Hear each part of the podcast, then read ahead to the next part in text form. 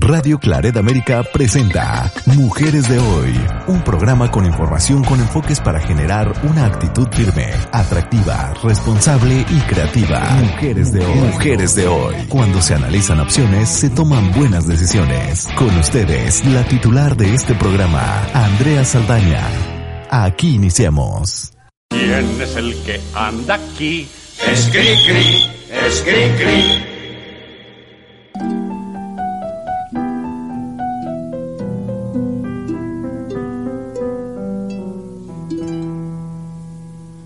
Escondida por los rincones, temerosa que alguien la vea, platicaba con los ratones, la pobre muñeca fea.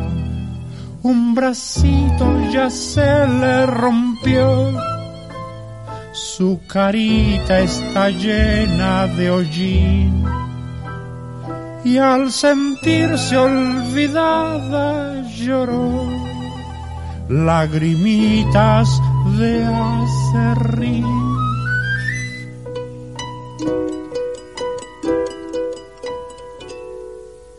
Muñequita, le dijo el ratón, ya no llores tontita, no tienes razón.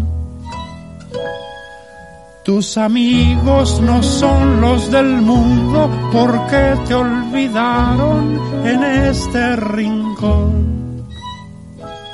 Nosotros no somos así, te quieren la escoba y el recogedor, te quiere el plumero y el sacudidor, te quieren la araña y el viejo feliz también yo te quiero y te quiero feliz.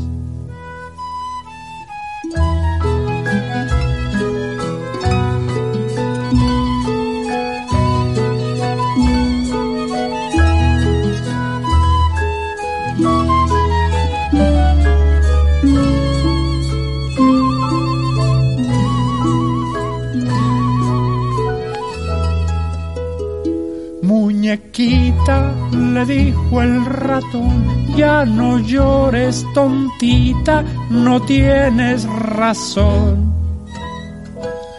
Tus amigos no son los del mundo porque te olvidaron en este rincón.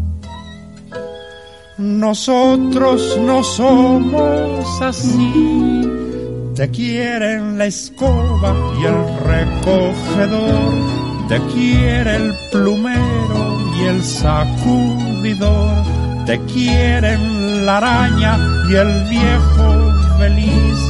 También yo te quiero y te quiero feliz.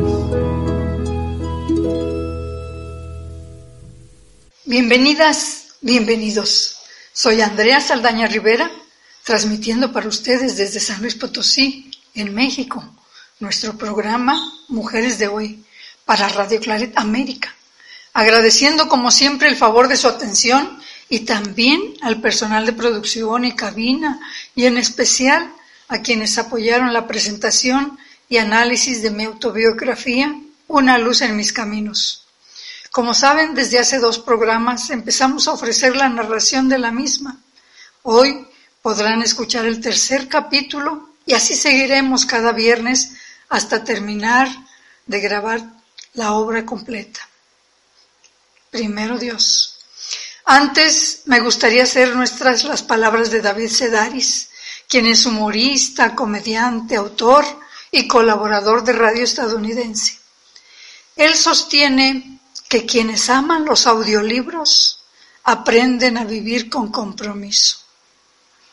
Entiendo el compromiso personal que estoy asumiendo y agradezco el de Radio Claret América al iniciar este nuevo proyecto. Dejar en el podcast para todos ustedes, para todas ustedes, una versión en audio de la obra Una luz en mis caminos. Espero les resulte de interés y la disfruten al escucharla.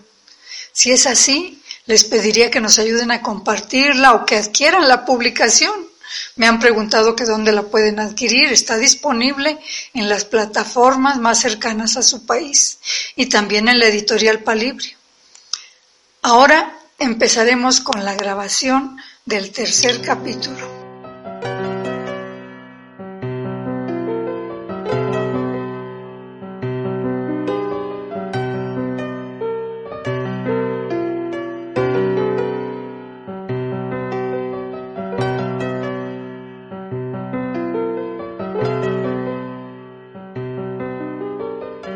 Empezamos con la lectura.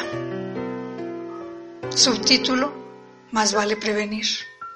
Es una frase conocida desde el siglo XV. Será por creerla que desde muy chica me vacunaron contra la viruela. Me la aplicó el doctor Javier del Castillo. Fue en el muslo, de acuerdo con la costumbre de aquellos años, ya que se asumía que no era bueno dejar cicatriz visible en el brazo de las niñas. Mis hermanos crecieron con la marca de la vacuna en el brazo. Al parecer, fue una más de las medidas determinadas por el género, ya que los niños podían lucir cicatrices, no así las niñas, porque las afeaba. Sujeta siempre a más estrictos cánones de belleza. En aquellos años 1940 al 1950, la viruela causó gran número de muertes en los municipios cercanos a donde vivíamos. Aún en los años 50 y 60 se presentaron casos aislados de esta enfermedad en el país. Años después, muchos años después, gracias a la vacuna y el excelente trabajo del personal de salud pública, la viruela se declaró oficialmente erradicada del planeta en 1980 pero ya lo deben de saber que al día de hoy, en julio del año 2022, se habla de una nueva viruela, bautizada como viruela símica, por considerar que proviene de los monos. Es preocupante saber que ya se tienen más de 17 mil casos en el mundo. En México se nos ha informado que existen 60 casos y que hay uno en Estados Unidos. Al momento, las medidas de protección que dicten las autoridades sanitarias no incluyen ninguna vacuna, no existe. Pero si se instruye que ante un paciente se debe usar mascarilla, lavado frecuente de manos, uso de guantes para el manejo cuidadoso de pacientes o de ropa y objetos que hayan estado en contacto con él o con ella. Regresemos al pasado nuevamente. Cuando éramos pequeños, mi hermano Jaime y yo enfermamos de tosferina. La vacuna contra esa enfermedad no había llegado al pueblo. Mi madre nos aplicó cuantas medicinas fueron prescritas y recurrió hasta los remedios caseros de la época. Nos dio leche de burra, de la cual entonces me avergoncé. Hoy se afirma que entre otras propiedades tiene la de mejorar el sistema inmunológico, ya que contiene inmunoglobulina y lisocima Hágame usted favor. Mientras el dueño ordeñaba la burra, yo sentía una recelosa mirada del animal sobre mí. Aún la recuerdo. Esconderme atrás de mi madre fue la manera que encontré para protegerme. Imaginé, como todos los niños y niñas, que el poder y el heroísmo del amor de mi madre siempre me cuidaría. Durante el tiempo que duró la ordeña, Tuvimos que reprimir nuestro temor ante el desesperado rebuznar del animal. Además, mi madre nos llevó a la estación del ferrocarril con la intención de que pudiéramos respirar el vapor que exhalaba la máquina del ferrocarril. Supuestamente esto sería de gran ayuda a nuestros bronquios. Hizo cuanto pudo. Mi abuelo, al ser médico, debe haberle enseñado que la mortalidad por esta enfermedad era elevada, que por ello se consideraba un problema de salud pública. Afortunadamente, en nuestro caso, la tosferina pasó sin dejarnos secuelas.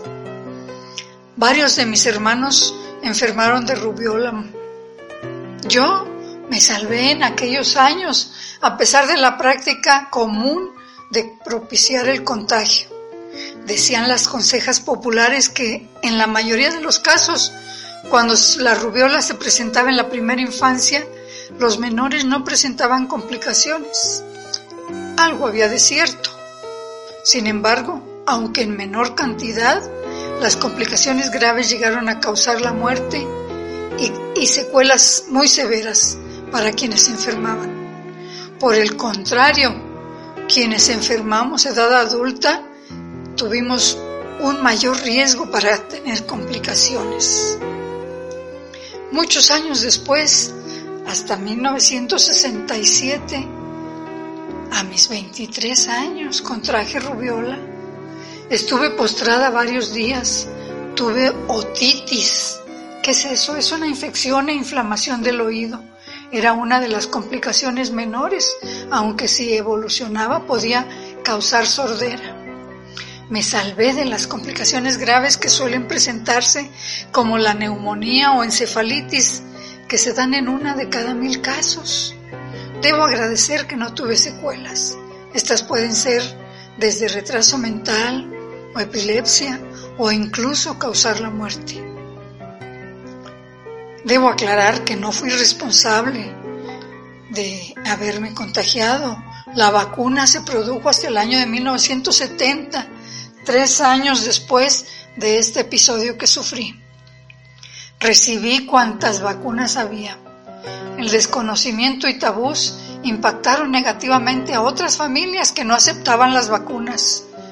Esta actitud se sigue presentando en pleno siglo XXI hay grupos que han hecho un gran daño con la desinformación, que es su principal herramienta.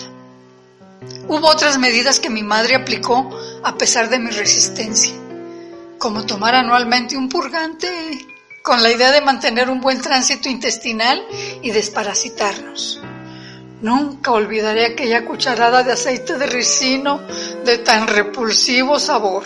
Nos daban a chupar unas naranjas para que algo atenuara. Aún así, fue peor para mí aquel sabor del chocolate purgante llamado Ex-Lax. No lo olvido. Estoy convencida que los efectos colaterales me quedaron de por vida. Ante el olor o el sabor del chocolate me regresan el asco y la náusea. No me salvé ni de la cucharada diaria de aceite de hígado de bacalao Aún siguen documentándose sus beneficios.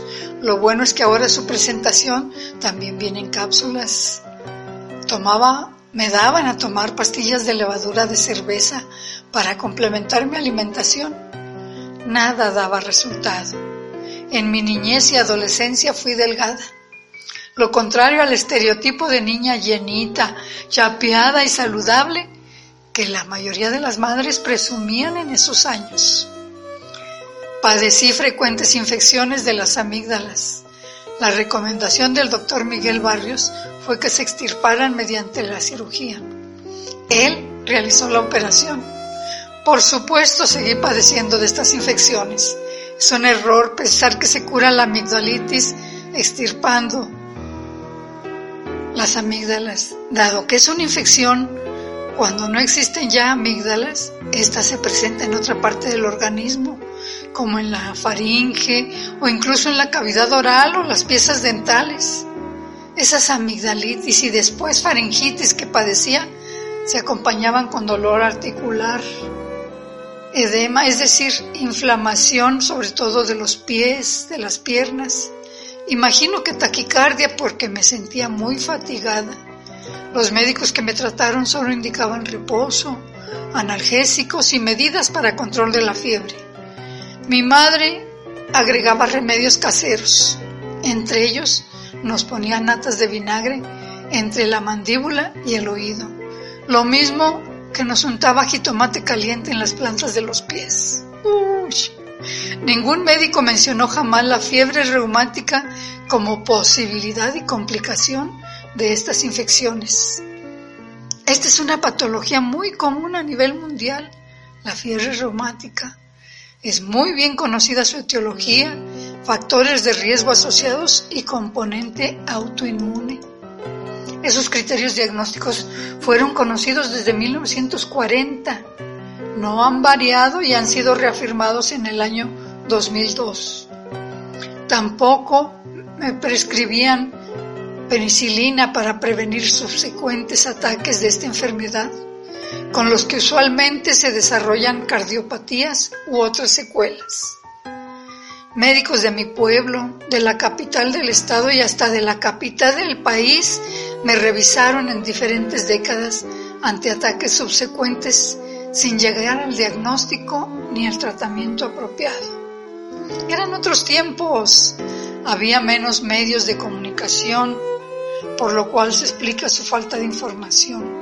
No había colegios médicos que certificaran ni instituciones que hicieran monitoreo y vigilancia intencionada. Hoy, una omisión de este tipo generaría quejas o demandas. Los profesionales de la salud consideramos justo que se nos pida 100% de, injusto que se nos pida el 100% de calidad y cero errores médicos. Pero nosotras mismas, como pacientes, eso esperamos. Parece un tema para abundar por separado y reconocer en su momento el interés y compromiso que asumía este tema de la salud y pacientes igual o más despistados de lo que yo estuve. Supe que mis padres deseaban tener un hombre, el niño, el primogénito, pero llegué yo. En él influía la cultura, seguramente. En ella el deseo de complacerlo, además del desconocimiento de lo fortuito o accidentado del proceso que la naturaleza sigue para señalar que los cromosomas masculinos que, de los que provee el Padre los aporten para un nuevo ser. Entonces el sexo del producto, repito, lo determina el Padre. La ignorancia o la cultura ambas usadas para seguir culpando a las mujeres. Mi madre asumía que sus problemas conyugales iniciaron cuando yo nací como mujer. Me pasó la factura en varias ocasiones. En psicología dirían que sufrió una larga etapa de maternaje inadecuado. Se la vi, diríamos en francés. Así es la vida. No me consuela saber lo frecuente de esta situación. Preocupa que siga ocurriendo en pleno siglo XXI. En una suerte de empatía, algunas mujeres reconocemos los orígenes de esta discriminación y la ambivalencia que le acompaña. La mayoría la hemos superado. Usamos la sororidad con nuestras madres, logrando en ocasiones que ellas también superen esos baches en su pasado. En mi caso, ayudaron las fotografías, anécdotas, el mechón de mi pelo que mi madre guardó por años, los regalos de mi padre, muñecas, pistolas, bicicletas, el apoyo que siempre tuve de ambos. A pesar de las consideraciones respecto a lo políticamente correcto por ser del sexo femenino, situación de la cual, como muchas mujeres, soy sobreviviente de aquellos tiempos. Además, me contaron que no podían ponerse de acuerdo en mi nombre. Mi papá un día fue al registro civil sin avisarle a mi madre. Me llevó y al preguntarle qué nombre me iban a poner, contestó Andrea, como mi madre. Una de las discrepancias que tuvieron. Otra más. En la infancia se usó mi nombre solo para los trámites oficiales. Varios sobrenombres cariñosos fueron los únicos que conocí por muchos años. Era Andrea solo cuando mi madre me llamaba para regañarme o castigarme, así que el nombre no me remitía nada agradable. Ya en la adolescencia empecé a disfrutarlo, especialmente porque alguien muy especial me dijo, Andrea es de origen griego significa valiente y bella. Agregó otros significados que elevaron la, autoestima, la autoestima hacia mi nombre. No me importó si era o no cierto, me sujeté fuertemente de esas palabras. Estoy segura que ayudaron a que asumiera para mi identidad ese nombre que ahora acepto con agrado. Albert Einstein dijo, la mente que se abre a una nueva idea jamás volverá a ser igual. Busquemos abrirnos a la idea de revisar nuestra historia, de confrontarla con otras y renacer en una nueva visión de lo que somos y seremos al adueñarnos de nuestras vidas.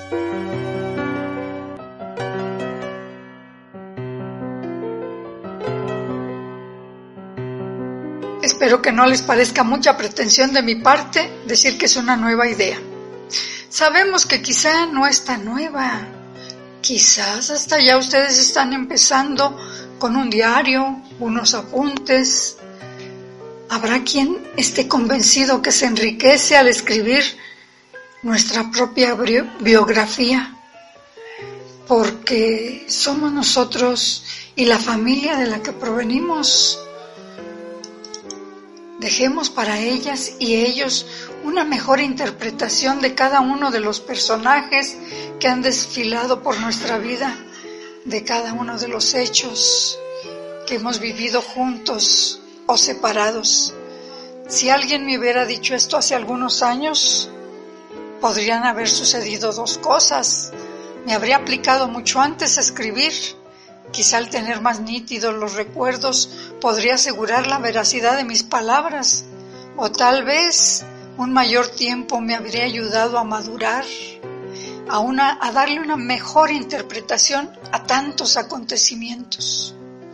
No importa la edad que tenga, usted puede escribir esa biografía, primero para sí misma, para sí mismo, y luego corregir un manuscrito tantas veces como le pida esa autocrítica que llevamos dentro. El cuarto capítulo del audiolibro se titula Recordando en los ojos de mi niñez y empiezo ese capítulo diciendo, como todo el mundo, tengo muchas infancias de donde escoger, diría Inés Arredondo, una escritora prolífica excelente. Recuerdo aquella desde antes de mis años de primaria. Y ahí lo dejamos para ver si con esta probadita usted se anima a, sintonizar para que no se pierda nuestro cuarto capítulo que estará en podcast desde el próximo viernes o que nos puede escuchar directamente también de Radio Claret América. Aquí en Mujeres de Hoy por lo pronto me despido, como siempre, pidiendo a ustedes que se cuiden, pero que la pasen muy, muy bien. Que ya viene el fin de semana. Dejo para ustedes una bella canción como despedida. Se titula Quiero ser. Muy a propósito de lo que estamos ofreciendo con estas lecturas. ¿Qué quiero ser? La canta Amaya Montero.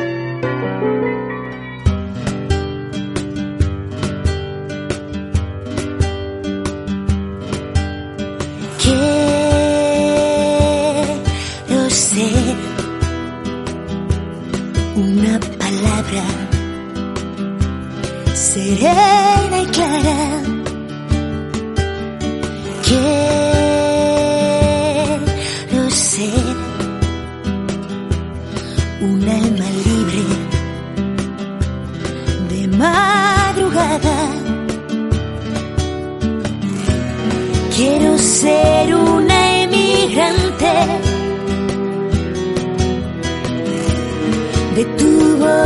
Delirante de deseos que una noche convertiste en mi dolor. Quiero creer, quiero saber que dormiré a la verita tuya. Quiero esconderme del miedo y mirar de una vez los ojos que tiene la luna. Quiero cantar a la libertad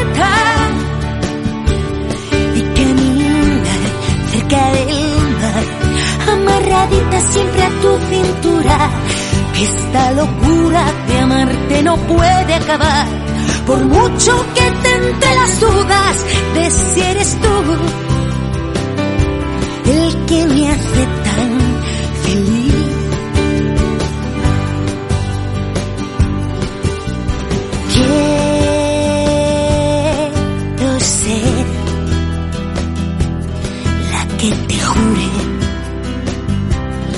amor eterno.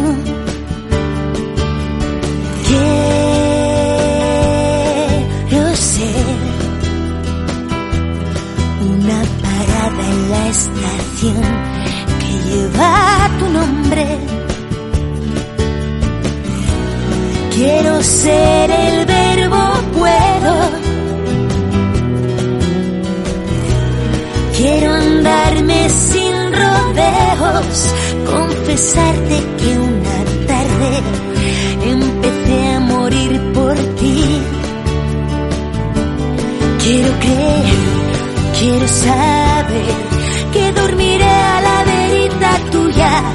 Quiero esconderme del miedo y mirar de una vez los ojos que tiene la luna.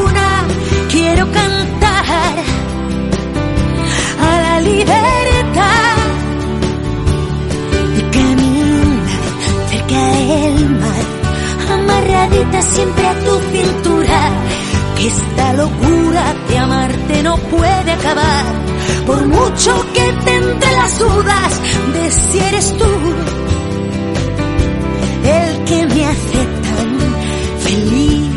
Quiero creer, quiero saber que dormiré a la verita tuya.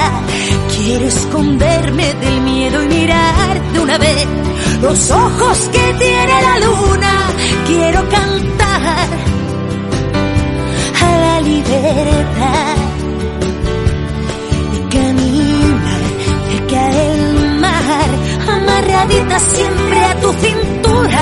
esta locura de amarte no puede acabar, por mucho que te las dudas de si eres tú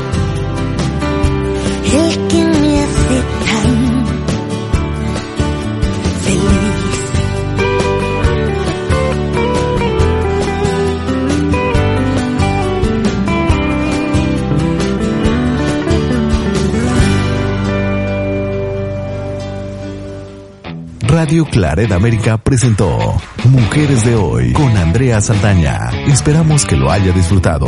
Sus comentarios son importantes. Contáctenos en radioclaredamerica.com o en mujeresdehoy.mx.